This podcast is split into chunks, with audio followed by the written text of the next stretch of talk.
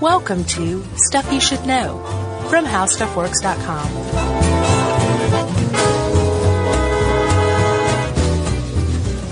Hey, and welcome to the podcast. I'm Josh Clark. There's Charles W. Chuck Bryant. And this is stuff you should know. There's Jerry, too, by the way. Hi, Jerry. Who's ready for January? Me, Uh, yeah. 2015. You ready for a new year? I'm ready for this year to be done. Yeah. I, I think it's been kind of a cool year. No, it's been fun. I'm just, I'm tired. I feel I'd be much more rested in 2015. It's October, you know. we got a little ways to go. I know, and this is my favorite month too. It's just kind of a drag. Drag. And I'm so tired. You hippie. You're going to Um, Yeah. start saying far out next, aren't you? It is far out. so, Chuck, Yes. I'm very curious. Do you have any patents to your name? No, man, I'm not, I don't have an inventive mind. I don't either. My brother does, and he has had some good ideas that have later been made into inventions. Why didn't he patent them? I don't know, man. Every every time I see a new one, I send it to him and say, "Hey, I remember when you had this idea 12 years ago." Scott. Yeah, What are you doing? I know. Well, he's got a bunch of pinball tables, so he's doing all right. yeah, he doesn't own the patent on them though. No, but he could. Yeah, You know why? Because it's America. that's right. So it turns out, Chuck, um, in doing a little bit of research, that there's mention of patents and patent protection in the Constitution. Yeah, dude. Not even the Bill of Rights. Freedom of speech isn't even mentioned in the Constitution. It's in the Bill of Rights. But patent protection is in the Constitution. Article 1, Section 8, Clause 8, which is known as the Intellectual Property Clause. And it says, quote, Congress shall have the power, ellipse, to promote the progress of science and useful arts by securing for limited times to authors and inventors the exclusive right to their respective writings and discoveries. And since this is the late 18th century, a lot of that stuff was just like randomly capitalized. Like a sixth grader wrote it or something. Right. And my apologies to all of you sixth grade listeners out there who know your capitalization They're like, we love proper nouns. so um, it's in the Constitution. Like, if you invent something that's new and novel and cool, we think you should have some sort of government sanctioned monopoly over that, at least for a limited amount of time. you know why? Why?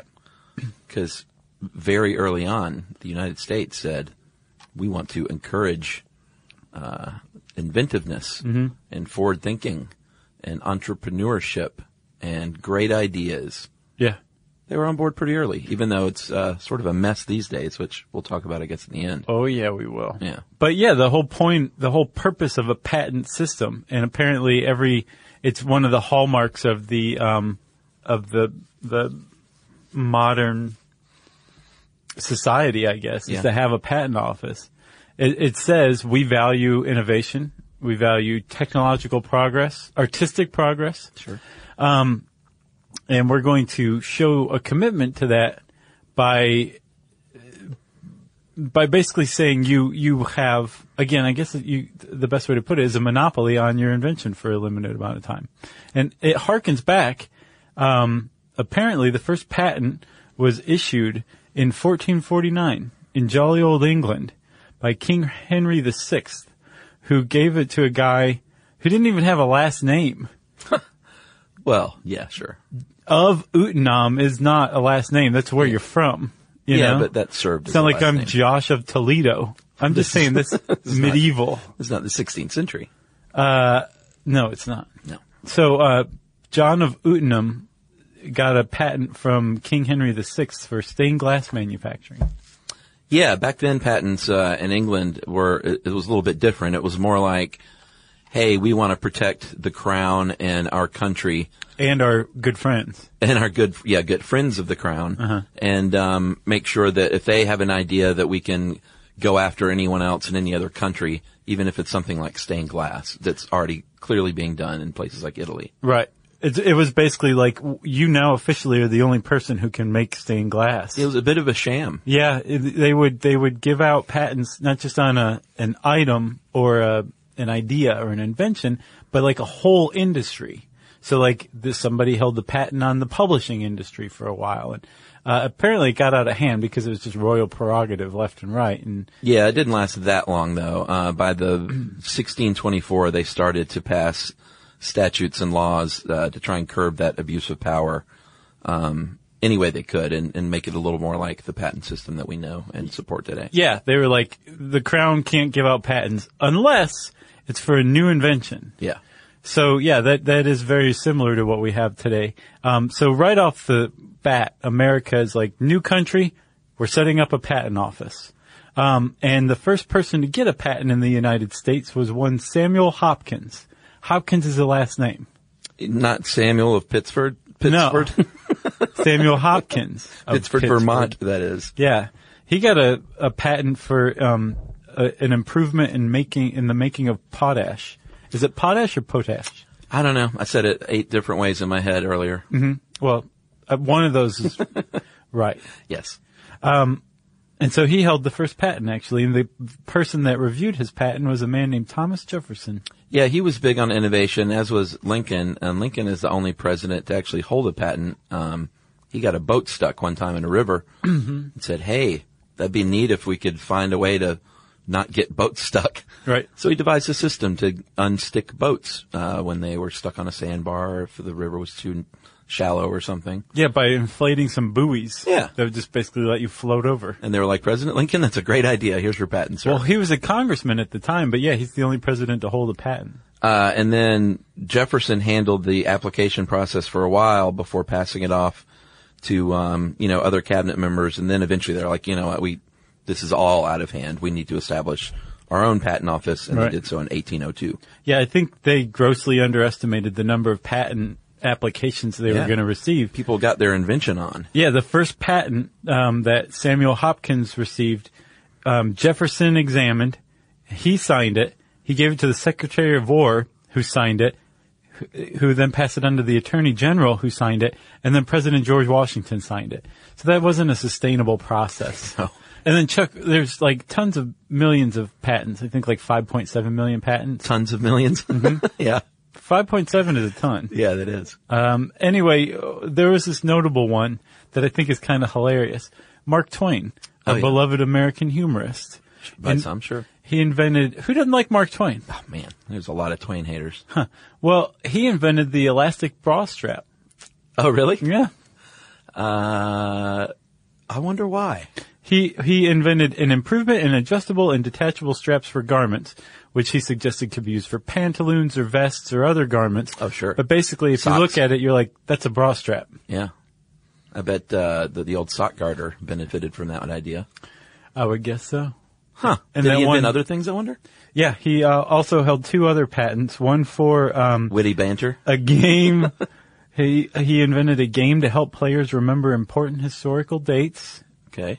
I don't think he ever saw a dime on that one. I'm sure. Yeah. Uh, and then a self-pasting scrapbook, which wouldn't become huge until the 90s. Yeah. I don't even know what 1990s. self-pasting means. Uh, I don't know. It was already sticky. Yeah. Like the photo albums.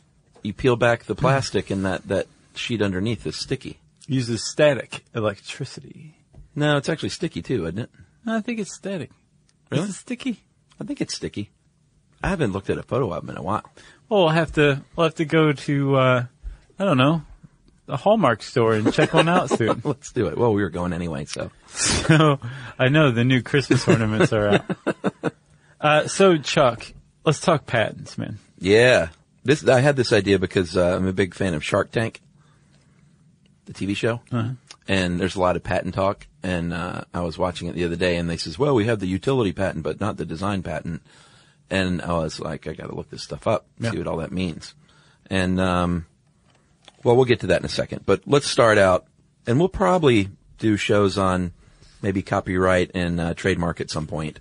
Maybe they're still they're worth mentioning here though. Yeah, copyright. Uh, those are all forms of intellectual uh, protecting your intellectual property. Yeah. and uh, copyright is the the easiest and most broad and wide reaching and longest lasting form Right. because you can just write something and it's yours. Yeah, automatically in the you United created States it. at least. Yeah. And it lasts um, for your lifetime plus 70 years. Not bad. No. Um, and literally, once you, like, Chuck, if you write a short little story, Mm-hmm. you can, right when you finish, you can write C, put a circle around it. Uh-huh. Yeah. Chuck Bryant, 2014, and you have your official copyright. That's right. Like, that's it. Legally, you, you're done. That's Just right. because you created a work of authorship. Yep. And that's pretty great. If you're a company and you've done, uh, uh, have a copyright as a company, it lasts, um, up to 120 years. So, Depending on whether they publish it or not. right. Um, yes, but that's uh, e- eventually it does run out, and then it can be shared, and other people can make money off of it. Like for example, old um, H.P. Lovecraft stories. Like Right. you or I could take a bunch of Lovecraft stories, Say we wrote them. type them, put them together, and publish them, and Yeah. sell those books. Really? Yes. Like a collection? Mm-hmm. You don't have to get any kind of permission for that? nope, it's in the public domain at that point. It Well- belongs to the world. That's right. Well, we read, uh, every Halloween, we have to read something from the public domain. I know because it's really expensive to do otherwise. It is. Uh, trademarks are a little bit different. They're uh, a lot more narrow in what they protect, and they protect designs and phrases uh, that businesses use, or maybe trade secrets, uh, like a formula for a soda. Well, those are, perhaps. those are different. That's its own thing. yeah, but that's still a trademark. Is it? Yeah, I thought it was separate from a trademark. Mm, I don't think so. So with a This trade, article says it's a trademark trade secret. well, with a trade secret, um, it's actually uh, it can be beneficial to keep something under wraps as a trade secret. Oh, yeah. because if you have something that you patent, you're protected for 20 years in the United States. Your patent is, but part of the patent process, as we'll talk about, is to publish it. You make it ex- every detail of it public. So then, after 20 years, when your patent runs out, anybody can go and look at your patent and recreate it Yeah. and not give you a cent for it. If it's a trade secret, as long as no one discovers the the say secret formula for Coke by accident, Or by being this American life and rooting it out. right? And uh, and then yes, so like Coke could sue This American Life for damages, but once it's out in the public, like it's no longer a trade secret, and Yeah. other people can use it legally. Uh, the the other way you can do it is to take Coke and reverse engineer it and come up with the formula successfully that way. That's not protected by trade secrets. Right. But then uh, I and think then- Coke diffused that well, though. They were kind of like, "Great, good luck." yeah, supposedly they keep it in a bank in uh, a bank vault here in Atlanta. Oh, really? Yeah. Isn't Nice. that cute? Sure. Um, and then the last one is a service mark, which is like a trademark for a company that provides services rather than products. So like if you're a plumber, you might have a SM next to your, um, your logo. Right. Those are the different types of intellectual property Protection. protections afforded in the United States, Chuck. but the final one, and the one we're discussing in, at length, is the patent, and that is a copyright for an invention. And the U.S. patent law uh, defines that as, quote, any new and useful process, machine, manufacture, or composition of matter, or any new idea and useful improvement thereof, end quote. And that is, uh, well, we'll get into all that, but the, the wording there is sufficiently vague and specific because when you're talking about inventions, it's got to be a little bit vague yeah. because you don't have it all worked out maybe. No, because with the copyright, for example, what you wrote down is, is protected. Right. the sentence structure, the paragraphs you used, the wording you used, that's protected. The thoughts that it's getting across about the little puppy who got lost and came back home and everything ended really well, like you, you're, the idea of a puppy getting lost can't be copyrighted. With a patent, it's the Yeah. reverse. Like the actual invention, like the platform shoe with the goldfish tank and the heel that you invented, right? Yeah. the you can't defend that actual tangible shoe. Yeah. But the idea, the design of that shoe, that's what a patent protects. Yeah. And you can't steal.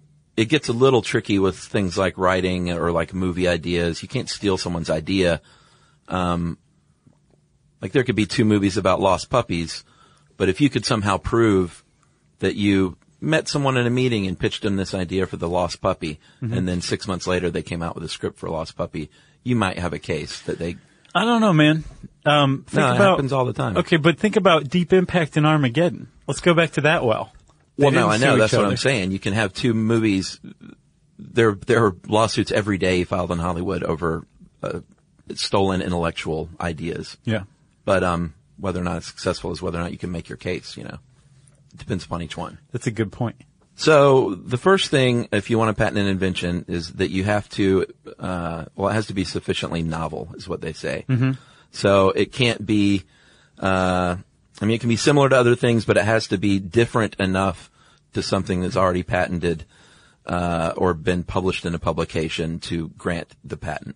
Yeah, because if this, that's a really key point. If, if the, even if you invented something, right? Um, and let's say you wrote about your platform shoe with the goldfish tank and the heel, right? You, if you wrote about it and don't file a patent application, If it was published, yes, Yeah. within a year, um, y- you, you can't file a patent after that. You yeah, have- that's why the first thing you need to do is file the patent. Right. Like no one invents something and writes all about it in the Washington Post for a year and then says, maybe I should patent this. Exactly. So that, You- that's well, your first step. Right. And so that's, and that's, that's what makes it novel. It's new. It's a different idea. And like you said, it, c- you can be taking different things that already exist, but putting them together in a new way that people hadn't thought of, or that wasn't what's called, um, obvious. So the, the invention also has to be non-obvious. Yeah. And that's what most inventions these days are, are improvements on things that already exist. Right. Like there are new inventions, but a lot of it, like the, the great example they used in 1977 when Jerome Lemelson invented or got patented the idea of the camcorder. Mm-hmm. It was so absurd at the time. People were like, you can't record video and sound at the same time. Right. Just that's denied. Yeah. That's just silly. Get out of here, Lemelson. And he said, actually, no, that's kind of a good idea. And it's super easy to do because all I have to do is tape the tape recorder to this camera, which is probably what he did. And, uh, he was able to get the camcorder patented, of course. And now if you go to the patent office and do some research, there are probably thousands of patents that have to do with the camcorder. gotcha. Each i- individual little piece that someone innovates, they can patent, Right. like night vision on it or a light attached to it. Right, exactly. But you couldn't say, I'm going to patent a camcorder, this other guy's camcorder idea, Right. but it'll be green. Right. Because that's an obvious change. Yeah, yeah. Or this article gives the example of like a toaster. Like you couldn't pa- patent a toaster that has an extra two slots for bread. Yeah. Because anybody could think of that. Exactly. It's, that's obvious. That That's has to be called a- non-obvious. That's just a bigger toaster. And then there's also useful. Um, useful is kind of the last of the triumvirate for what makes a, a patentable item or invention. And eh, like it has to be something that works. So like the example given in this article is like you couldn't patent a random configuration of gears. Right. Cause it doesn't do anything. Right. It doesn't work. It's not useful. But if those gears transported, uh, you know, is a new way of transporting something from one place to another more efficiently, maybe than you could. Patentable. Patentable. Um, and then, th- in the same vein, something that uh, apparently the patent office interprets something that can be used strictly for immoral purposes. Yeah. That they consider that non-useful because at the end of the day, the patent office is supposed to be doing this for the benefit of society. So I guess they feel that they also can m- morally interpret things as well. Yeah. What is that like? You can't patent like a whiskey still, like i- in your bedroom. No, I don't know. I don't. I wouldn't. I think it'd be more harmful than that. Like, like maybe um, a doomsday laser that only works on children who haven't done anything to anybody. Oh, but the doomsday laser for bad kids is great. Uh, But you see my point. Patentable. That was a great example, if you ask me. And then uh, similarly, your device has to be able to be to not just work. Like, yes, you could say, "Well, this random configuration of gears will work. Why can't I patent it?" Yeah. it's because it's not useful. On the in the same vein, you can't patent. Uh, like a time machine is the- Right. again the example they give. This this uh, article is lousy with great examples. Yeah. Like, uh, we, we tried actually to get our Wayback Machine patented. Yeah, it And they didn't said, work. guys, that's real cute. They're like this is basically just sound design. Yeah. Thanks for wasting your time. We could probably trademark it though. Although I'm Nah. sure the good people who uh, It's already made been. Rocky and Bullwinkle would sue our, Yeah. our sue us. Yeah. to ourselves. Yeah. Uh, the patent in the United States, and I apologize that this is not patents all around the world, but we don't have like 80 hours No, to because it- research each country. again, any any modern developed country typically has a patent system. Yeah, and good advice. If you have something that you think could be used internationally, you need to get patents in all the countries you fear might rip it off. Right, because your your patent that you've received in the United States protects you in the United States. That's it. Not Canada, not Japan, not Mexico, not China, not anywhere. For 20 years Right. these days, that's how long your patent will last. That's right, Chuck. Um, it used to be 17. And I can't remember when they changed it, but it wasn't too terribly long ago, within the last couple decades, I think. Yeah, and actually, um, well, we'll go over the types of the patent real quick too, because uh, one of those, the design patent, is only for 14 years unless that's changed. Okay. Uh, design patent, you, you'll hear that on Shark Tank all the time. Uh, that is something like if you designed a new chair, uh, like an IKEA chair, it would be design patented. You can't go and rip off that chair. Oh, but the, the idea of a chair itself isn't patentable. It's just this configuration Right. of the chair concept. Right, or Steve Madden will design a shoe. I gotcha. and Steve Madden can put a design patent on that shoe, even though it's a shoe. You can even patent the sole of a shoe if it's some innovative new tread. Tread, or for like a tire if that channels water away or Yeah. something like that. Exactly. yeah. Um, I don't think those are design patents, though. I think that would be a utility patent. Uh, but design patents are uh, enforced for 14 years. Utility patent, um, that is, uh, there are five categories there. It can be a process, a machine, a manufacture, a composition of matter, or an improvement on an I- existing idea. And it might fall into a certain category, like more than one, but it'll only be patented for one of those categories. But it's covered. Okay. And that lasts for 20 years. So w- basically you're like the, the coffee maker that also makes an egg and toast at the same time. That would have gotten a utility patent, right? Uh, yeah. Does that exist? Yeah. Nice. Emily said the best egg she ever had was at a cafe in Utah where they, um, cooked them using a, uh, like what you use to heat the milk, like that sprays out the steam. They were steam cooked. Weird. Yeah. Like to make an espresso. They would put the raw egg like as if you would make an espresso and cook the eggs with that steam. I've never heard of that. I never heard that either. Um, and then there's the super weird plant patent, and that is granted for any asexually or sexually reproducible plant or flower that is novel and non-obvious. Yeah, that's that's kind of a big one because there was, and in Australia, it's this is the way it is, but in the U.S. it was up in the air for a little bit that Yeah. people were worried that like naturally occurring genetic sequences could be patented. Yeah. So where basically some company could be like, hey, we now own your genes and you can't do anything with them even to save your own life unless you pay us. In, in Australia, uh, their, one of their federal courts said, yeah, like we're totally down with that, cr- which is crazy. Yeah. In the United States, I think in 2014, the Supreme Court said, nah, we're not doing that. You, you can patent, um, if you can figure out how to manipulate genes Yeah. to make them do something that doesn't naturally occur, Yeah. knock yourself out. Totally patent that. Like for example, Monsanto seeds that um uh, that prevent themselves from reseeding or creating more seeds. Yeah, or some new strain of uh, tree that's uh, hardy against what some kind of insect. Sure. You can patent that. Right, but you can't just go out and patent an oak tree No. or a human gene. Nope. You can in Australia, which you should not be allowed to do, but in the U.S. you can't do that. And that was a big load off of, I think, a lot of people's minds, including mine. Uh, well, that's good. I'm glad you can sleep tonight. I'm feeling great. Uh, plant patents are good for 20 years as well, so I don't know why design patents are only 14, but that, you know, maybe they just want to encourage more design. No, more nobody frequently. values design like they should. That's the problem. Uh, as far as we mentioned Jerome Lemelson, and as far as inventors go, he ranks second to Thomas Edison in number of patents in U.S. history. Not necessarily number of inventions, though. A lot of No. people would point out. Yeah, he's a pretty controversial guy. Some people see him as a philanthropic genius. Oh, I'm talking about Edison.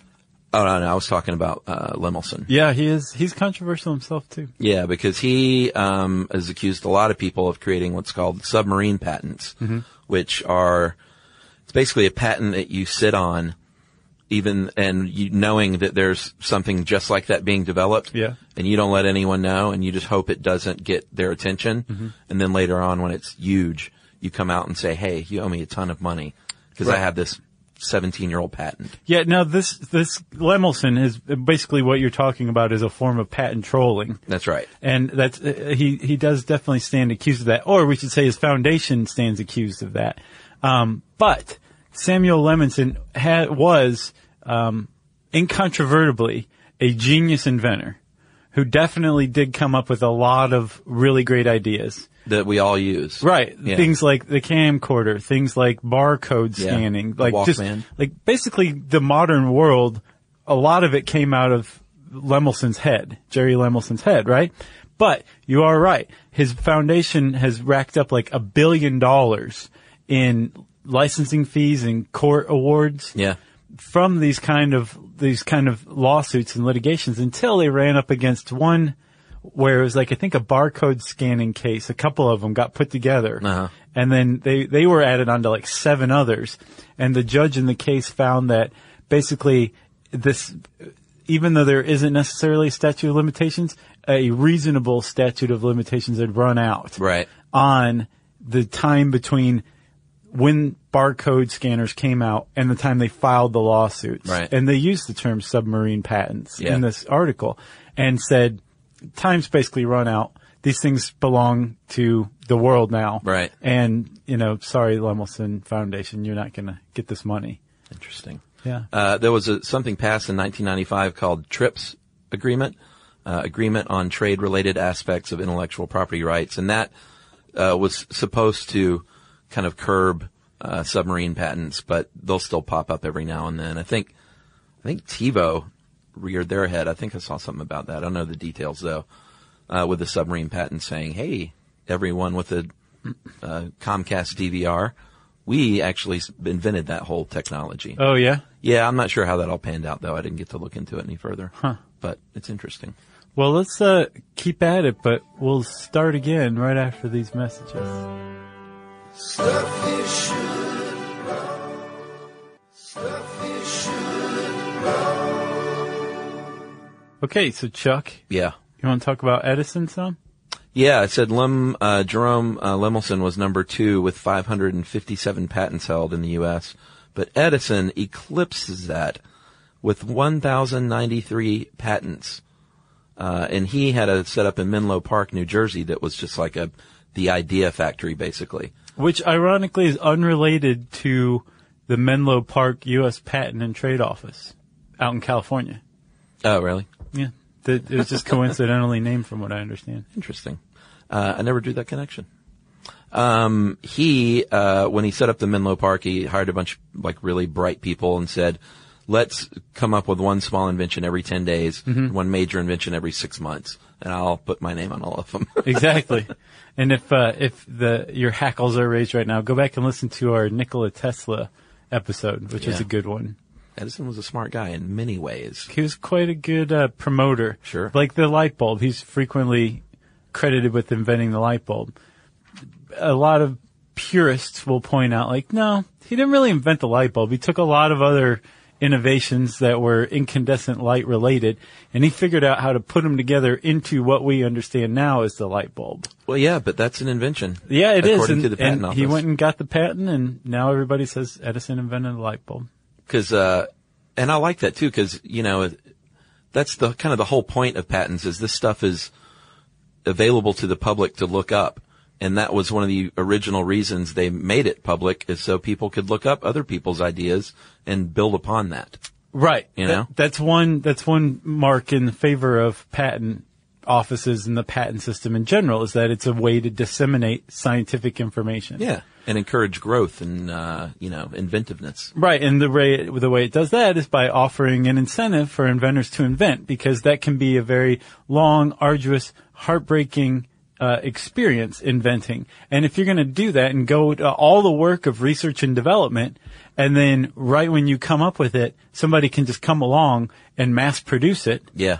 then you're you're not going to have any incentive to invent anything. You're just going to go off and like wor- work on a road crew or something instead because it's m- probably a lot more satisfying at the end of the day. Yeah, and you can't just go to the government and say, "Hey, they, uh, you need to look into this guy. They stole my idea that I have patented." The government will be like, "I don't care."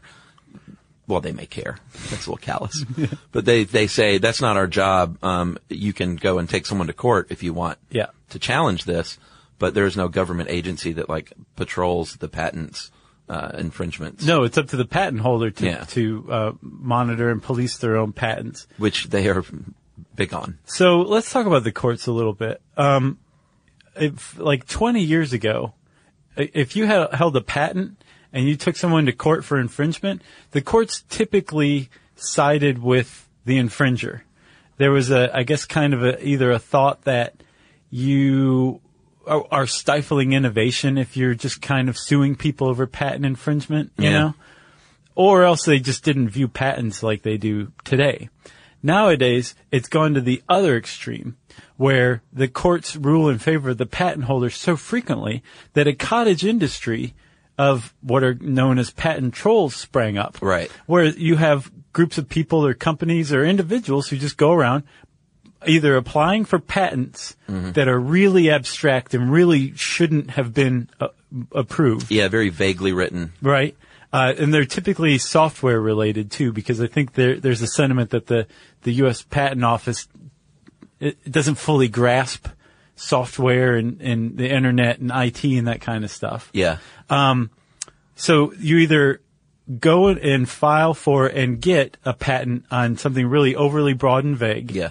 Or you buy a bunch of other people's patents and you just start for the whole purpose of going to people and saying you're infringing on these patents that I now own. Yeah. Give me some money or I'm going to take you to court. It's a business unto itself. It is. Um, the problem is, is because the courts move so far in favor of patent holders that people would sell, settle out of court to avoid litigation.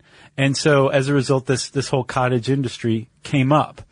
And then recently there's been some steps taken to kind of reform that a little bit. There was something called the Innovation Act. Oh yeah. The Innovation Act passed the House, was sent to the Senate. It was in the Senate Judiciary Committee, and then Senator Patrick Leahy killed it. Mm-hmm. And the tech community, who's really big into patent reform, Sure. accused him of being in the pocket of the pharmaceutical companies, That would never happen in this country. who are really big into preserving the status quo. Right. And if you really look at what's going on with patent reform today in this argument, Chuck, you've got the pharmaceutical companies versus the tech industry. Yeah. tech industry is like things are moving so fast and there's so many ideas coming out that we don't like s- we can't focus on patent infringement it shouldn't be as big of a deal because it's stifling innovation Yeah. there's people here that are scaring people from y- you know licensing computer software because this guy says that he has a, a patent that um, you could says you could put software onto a, a cd rom and and and sell it Right. that you know that's the kind of patent troll thing. On the other side, the pharmaceutical companies say, "Hey, man, we make tons of money licensing our patents." And so, if people are afraid of infringing on patents because they can get sued, Yeah. then our investments, our portfolio of patents are going to be protected. So there's these huge behemoth Yeah. lobbies like hammering it out right now in in the halls of Congress, and it seems like the Supreme Court and the federal government are siding on the tech side. Yeah, they um you sent that great article from Forbes about just the problems with the, the modern patent system. And that was one of the great points. The uh, I can't remember who wrote the article, The but guy who founded Priceline, Jay Walker. Oh, really? Yeah. Yeah, he said that, you know, people are so scared, companies are these days, of infringing on patents because if you can prove that you knew about this patent, Yeah. then you could be in big trouble. Right. So they're not even looking, which is the original idea of making these things published is, like I said earlier, is so people would go and look up how someone did something. Maybe I can improve upon that. Right. So people aren't even looking now because they're afraid that they will be, it'll be traced back and be like, no, no, no, no. We know that you saw this. You had this patent pulled three years ago. Yeah, because the penalties for accidental infringement and willful infringement are vastly different. Yeah, it's a big problem. Well, the the Jay Walker suggests that you kind of cut the courts out and maybe make some sort of make it easier to license things. Yeah. So just create some big national exchange where somebody can go and easily give somebody some money or temporarily license whatever they need. Yeah. And uh, he cites some, um, I think a forest research study that suggests 95% of the 5.7 million patents that the U.S. has granted 2.1 active patents. Okay. Yeah. 95% go unused and unlicensed. Yeah. And of those, approximately half a million are considered to be like high quality patents. Yeah. They just, uh, a lot of them are from university research, uh, and they just sit there Yeah. And so protected. this same, the same study found that w- like one trillion dollars of revenue is not generated each year in the United States because of this unused innovation that's just sitting there Yeah. in this, this, um, in this big pot. Yeah. A big guarded vault with a pot in it of unused ideas. Yeah. Yeah. Which definitely goes against the spirit of the original idea. For sure. You know, Yeah, which means the system is broken. it is broke. The other way that it's broken too is the enormous backlog that's going on at the patent and trade office. Oh, it- just getting it uh, reviewed and Yeah. So if you file a patent, and we're going to talk about this in a minute, but um, if you file a patent, Chuck, and they reject it, that is not the end of the story. No. You can keep coming back and back and back and back. In fact, you usually will get rejected on the first try. Yes. For one reason or another. Right. But every time you come back, you add to the PTO's already big backlog, Yeah, right? of course. And so apparently there was another, another study that Ars Technica wrote about or carried out that, that found that there was a huge decrease in the backlog s- under the Obama administration. Uh-huh. But they suspect that it was because the PTO lowered their standards and issued patents for a lot of shoddy patents. Right. Just to get people to go away to clear the backlog because that's the Yeah. best way to get rid of somebody who keeps refiling their patent is to just grant them the patent Yeah. and get them out of your hair. Well, they're saying, yeah, that decreased the backlog, but it led to a lot of shoddy patents, which in turn led to the patent troll industry. Yeah, and a lot more uh, burden on the courts to suss all this stuff out later. Exactly. The problem is the patent office has an incentive to keep letting people file and file again because they make money every time. Yeah. They generate revenue from that. Yeah, it costs. I mean, the actual patent itself will cost you five, seven hundred dollars or so that you have to upkeep every year and pay a little bit more in maintenance fees. Yeah. Uh, well, it depends. Have you seen the fee schedule? Yeah. There's like 30 or 40 different things you could pay fees for. Well, yeah, it all depends on what how detailed your patent is and what you're trying to get through. Yeah. All right. Well, let's talk about what you can and can patent. We've talked a little bit about it. Um, you cannot patent something that is uh, exists in the natural world, like a discovery. Like they gave a, another great example, Einstein's law of relativity. He can't copyright that or patent it. Right. I mean, it's it's a thing. he he might have named it and figured it out, but it occurred long before Einstein was around, just in the solar system. It kind of, it belongs to the universe. It belongs to the universe. Yeah. It's a good way of saying it. Um, you can patent like an industrial process. Uh, like we said, computer programs, you can, but it gets a little dicey. um, and you know, if you, if you have something that you think might be patentable, patentable, patentable or not, you, what you, the first step you probably should is like hire an, either an agent or an attorney. Oh, yeah. patent agent or a patent attorney. Yeah. And a lot of people do. And this is if you're like serious about this stuff. Like you really think you're onto something. This is something you do, not just, hey, I got this idea for a thing. Uh, you- you're not going to want to spend thousands and thousands of dollars unless you really think you're onto something. Right. So the first step, you want to talk about the steps of patenting something? Yeah, I guess so. The first step you can do is to do a search yourself. Um, I think Google even has a search function to search patents in the United States um, easily. But i- if not, you can definitely go to the U.S. Patent Office site and search you some keywords to kind of generally describe what your invention is to just see off the bat if there's already something out there that's patented. And there probably is. Yes. It's very rare to have a truly, truly unique idea these Right. days. But if you have something and you're like, like the guy who made the thermonuclear fusion reactor in his garage, the 16 year old. Right. If he wanted to patent that, there's probably a pretty good likelihood that he could get that patent and that it's going to be worth a ton of money. So we're going to take that kid and run him through the patent process because it's going to pay off for him in the end, despite the enormous amount of money that he's going to have to spend up front to, just to get the patent protection in the United States. Right. So he searched the database. Let's say he went to the office in person because that's what kind of kid he is. And he looked through the files and he found, you know what? I think I'm onto something. I don't see anything else in here that's super like it. I feel like it's novel and it's innovative and it's non-obvious. And so, um, but it's, there's a lot of money on the line here. So I'm going to hire, uh, a patent lawyer who, um, patent agents aren't attorneys. They function similarly, uh, but an attorney obviously has a little more power under their belts.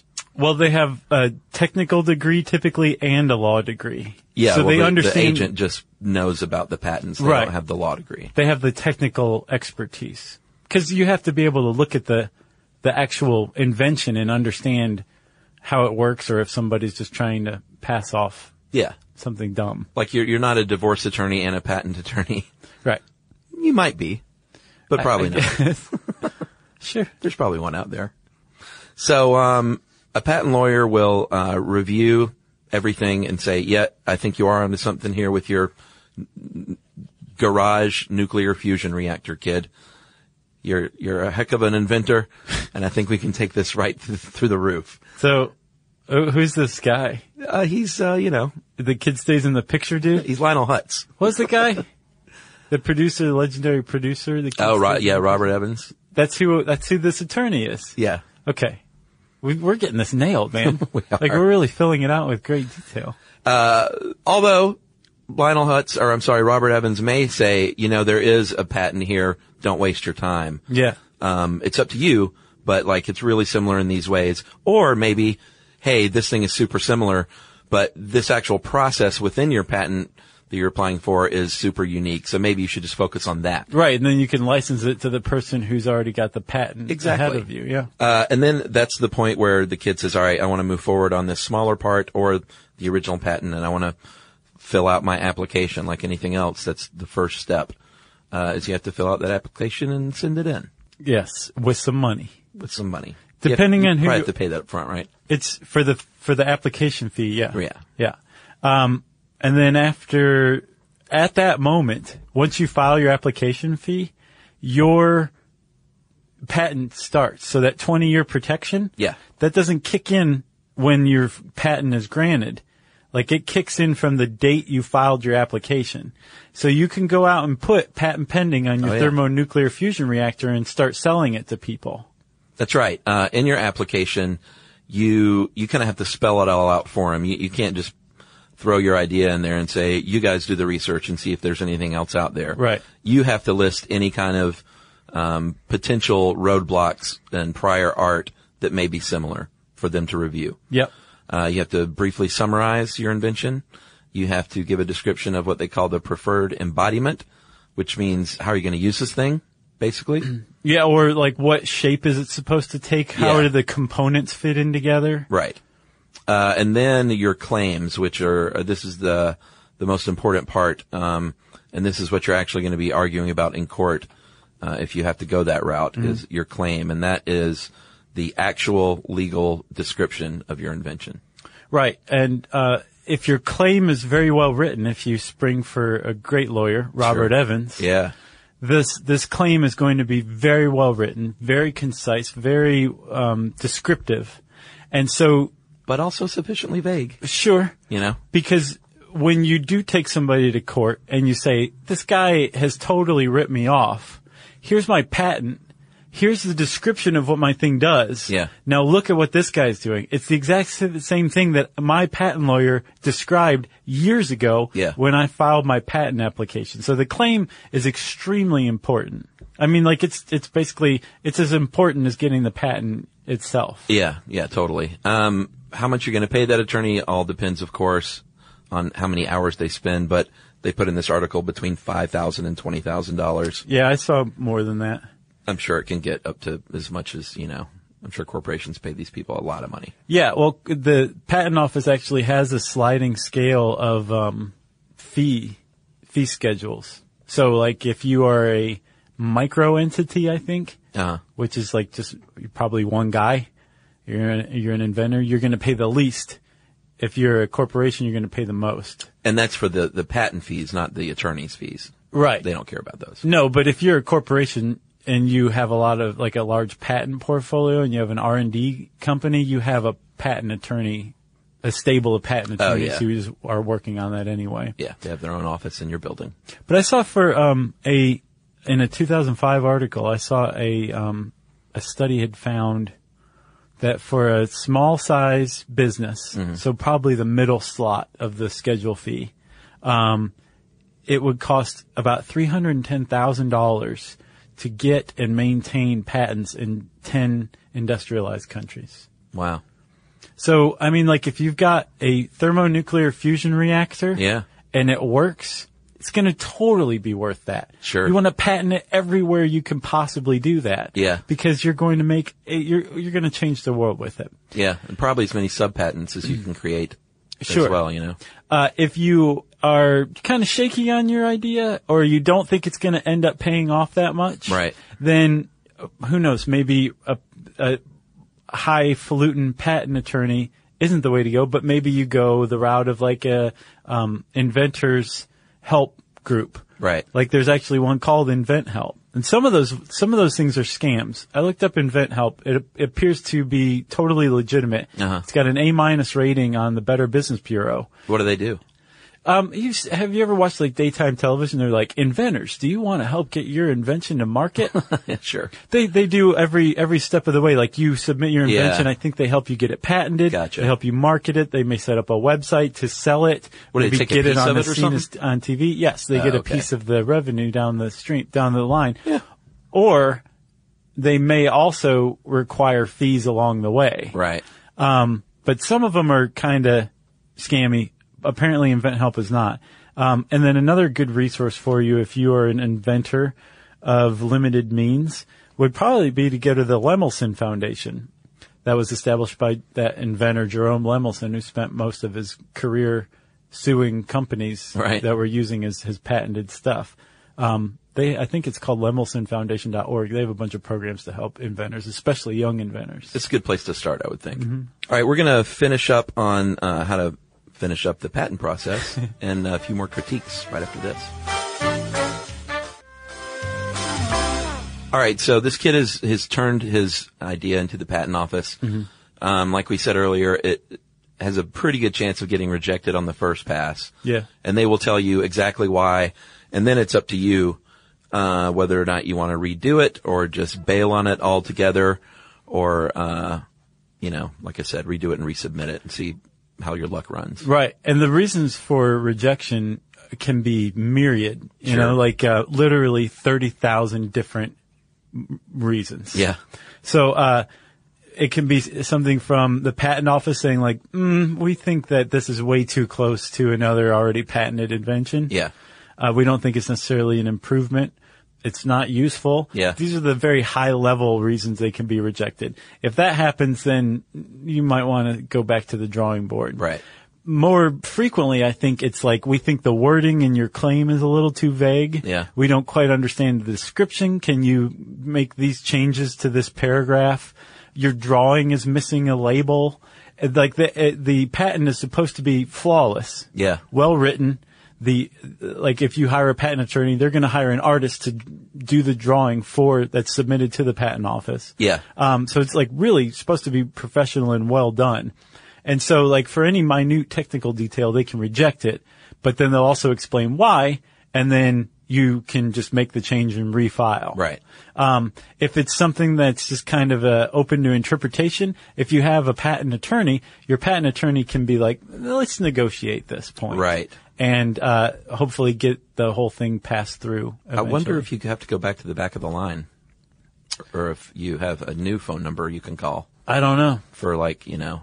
Man, that's the key, isn't it? You get that, that secret phone number to the person who actually picks up the first time and you can be like, please help me. Yeah. Yeah. Um, and I think one thing we did mention, if you, uh, and th- it gets really dicey if you work for a company and you have an invention as an employee of that company. Um, there have been countless uh, hinky situations. I remember the one uh, they made the movie about the guy who um, invented the uh, delayed windshield wiper. Is that a documentary that's out on Netflix? There probably is, but I think uh, wh- what's his face? Oh, I know uh, what you're that talking movie about. too. Uh, the guy from As Good as It Gets, Greg Kinnear. Greg Kinnear. Yeah. Um, I didn't see the movie though, but I think that was a case of someone who works for a com- or worked for a company, or maybe he didn't work for a company. Maybe he just presented it to car companies and he thinks they ripped him off. But if you work for a company, you might get the patent, but the company might still own the, the product or the process that you invented. You know? Yes. Because you did it as their employee, uh, under their purview. But you s- might still get a, a personal patent for it, but maybe you might not benefit like you would as a, as a private uh, person. Uh, no, and basically, if you're an inventor, good luck getting a contract with a corporation in the United States where you don't automatically sign over every bit of your invention to that company. Sure. Or if you are, if you create anything creative, you are probably have a work for hire contract where all of your work Yeah. that you write or, or draw or design or compose automatically belongs to the company. Yeah. So the ironic thing is, is like you are technically the creator of that work or that invention. Yeah. But if you go and republish it, like on your own personal website, you're infringing on this Your own copyright, invention. right? Um, that your your company owns, and your company can sue you to get you to to stop or to do whatever. Yeah. Um, it, and that's a big critique of the patent system too, is that there's not a lot that the patent and trade office can do about it, but just the way the system works right now. Yeah. Corporations have all of the power as far as patents go. Yeah, that's it's such a tough thing. I mean, you hear there are just countless stories from history of so and so invented this this thing that we all use, but they never made a penny off of it Yeah. because they did it for IBM. Or like the guys who invented Superman. They Right. were paid like 150 or 300 bucks by DC and, um, basically told thanks a lot. Yeah, And over the years, as DC made tens and tens and hundreds of millions of dollars off of Superman, these guys were like, like this isn't right. Yeah. And finally, after there was enough outcry, they were granted like some some back revenue. they got a cape. Do you remember our Christmas extravaganza from last year? Uh huh. The guy who composed Rudolph the Red-Nosed Reindeer. Oh, yeah, that's worked right. for Montgomery Ward Uh, that's and right. Uh-huh. hit on hard times. And the the president of Montgomery Ward granted him the copyright Right. to Rudolph the Red-Nosed Reindeer. That, like, that doesn't happen. Yeah, and that's that's a copyright, not a, a patent or an invention. It, it's a- I I see both sides a little bit. You know, I always think that corporations are the ones taking advantage, but if you work for IBM and you have they have given you the resources and paid you money to do this, Mm-hmm. then that's you know, quit your job and go invent something on your own. Then, like, Sure. you know. Yeah. Um, So I kind of see both sides, yeah. but generally, I think corporations probably sticking it to the man. So speaking of corporations sticking it to the man or humanity in general, um, is of the pharmaceutical industry again. So I said that they're they're very happy with um, the status quo, and one of the great criticisms of the patent system now, as it is, is you can get a patent, you can buy a patent, and just sit on it. Like Yeah. you can buy a patent, say from a competitor or from somebody who may be a competitor down the road, Right. and prevent them from making it. Even if this thing benefits humanity, even if it literally saves people's lives, Yeah. you can you can sit on a patent. And apparently, drug companies have been known to do that. There was one famous um, uh, case with a company called Amgen, Mm-hmm. and they developed an anemia drug that treated anemia and iron deficiency. Yeah. and it worked really well. Um, the problem is, is like the body absorbed it really quick. Uh-huh. So you had to take large doses for your whole life. Right. And apparently this researcher, this chemist, found a way to make the drug longer lasting, which in Amgen's mind meant, well, we can't make So- as much money off of You're it. selling fewer drugs. So this lady was like, can I just see your patents and I can figure out a way to to latch this onto your drug Yeah. and save lives. And Amgen was like, nah, we're not going to let you see our, our materials, our research. we So don't evil. want to make that better. Man. But so that, and that's, that's not as overt as buying a patent and sitting on it to keep people from doing it. Yeah. But that does happen. Like it's a, it's a, it's a, it's a competitive way to navigate the business climate. Well Pretty- put, Josh. you worked your way around that one very nicely. Oh, I got uh, something here. Um, if you, it, it might take like a year to five years to get this patent um, from pending to approved. Yeah. And let's say you put in an idea very similar to someone else around the same time. That happens all the time. Uh, if that happens, they declare an what they call an interference. A dance off. A dance off, exactly. And they have to uh, actually have a little trial, um, a little trial. Like they serve tea and Everything's in miniature. everything's small. Um, they have a trial where they basically figure out who got there first. yeah, there's a very famous case of um, Alexander Graham Bell and Elijah Gray Uh huh. basically putting in a for the phone. patent for the telephone at the same time. Yeah. And I guess for a long time it was whoever could prove they invented it first in the United States was the one who got the patent. Right. And then I, just to simplify things, in March of 2013, the U.S. changed its patent law. So now the first inventor to file is the one who receives the patent. Right. So like, even if it's by a minute, Yeah. whoever got it there first is the one who gets the patent. That's why filing that patent right away is uh, is your best uh, defense. I Like, guess. like go now. Stop, press pause and Yeah. go do it right now. Seriously, if you have an invention. Um, I just got one more thing on the the old the infamous poor man's patent or poor man's copyright. I'm sure everyone's heard like all you got to do is write it out and mail it to yourself. I think I've suggested that on this, this, this show before. Didn't you remember? I don't remember that, but that is just an old wives' tale. That's not going to hold up in court. It's basically worthless. But I don't understand why. If like right when you create the work, it automatically is copyrighted. Why would that like dating it not make it not just substantiate it even more? Well, not, not I'm not talking about writing a book. I'm talking about hey, I'm, I, I did this invention and here's a schematic and I'm going to mail it to Oh, oh myself. okay, okay. Yeah. So it could work for something copyrighted, but not a patent.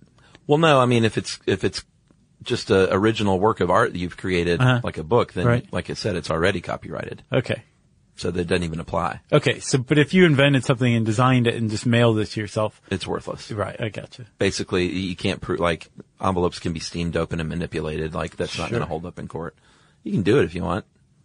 Sure. if take you it, want. take it to court I've and got show an- them. I have an extra stamp that I don't know what to do with. That's right.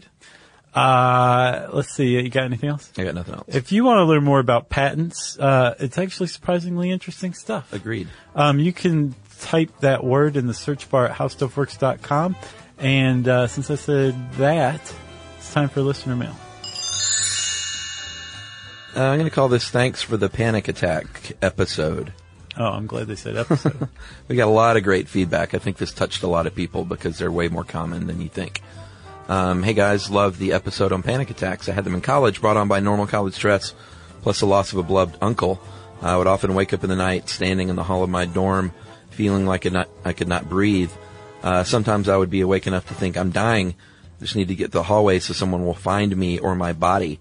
Uh, sometimes I would just wake up screaming. Uh, what helped, and the reason I'm writing, was some wonderful therapy offered through my university's health services, along with some antidepressants and the support of my family and friends. I learned coping mechanisms to get me through my anxiety, how to express my stress, so I wasn't bottling it all up inside, and the importance of taking time to rest my mind and body.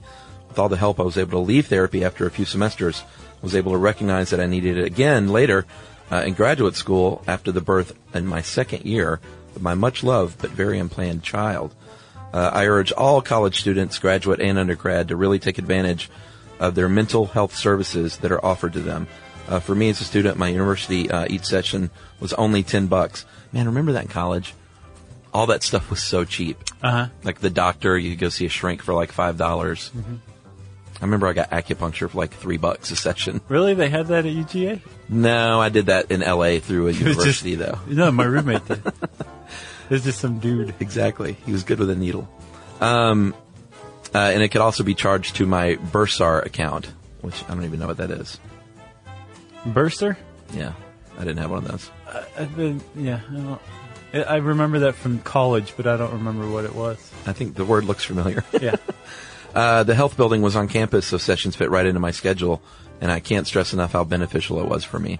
Uh, without therapy, I would no doubt have not made it through college and graduate school. There's no shame in therapy or medication to help you through tough times.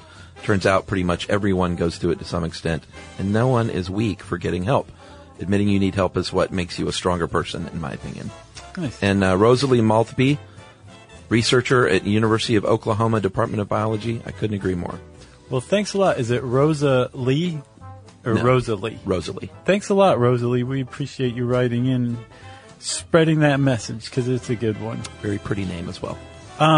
If you have a patent, we want to hear from you. Tell us what your patent is. So we'll steal it. Oh, no, no, no. we how about, can't. It's patented, How man. about if you've got a great idea that you haven't yet patented, send that to us. Whatever you want to do. You can tweet to us at SYSK Podcast. You can join us on Facebook.com slash Stuff You Should Know.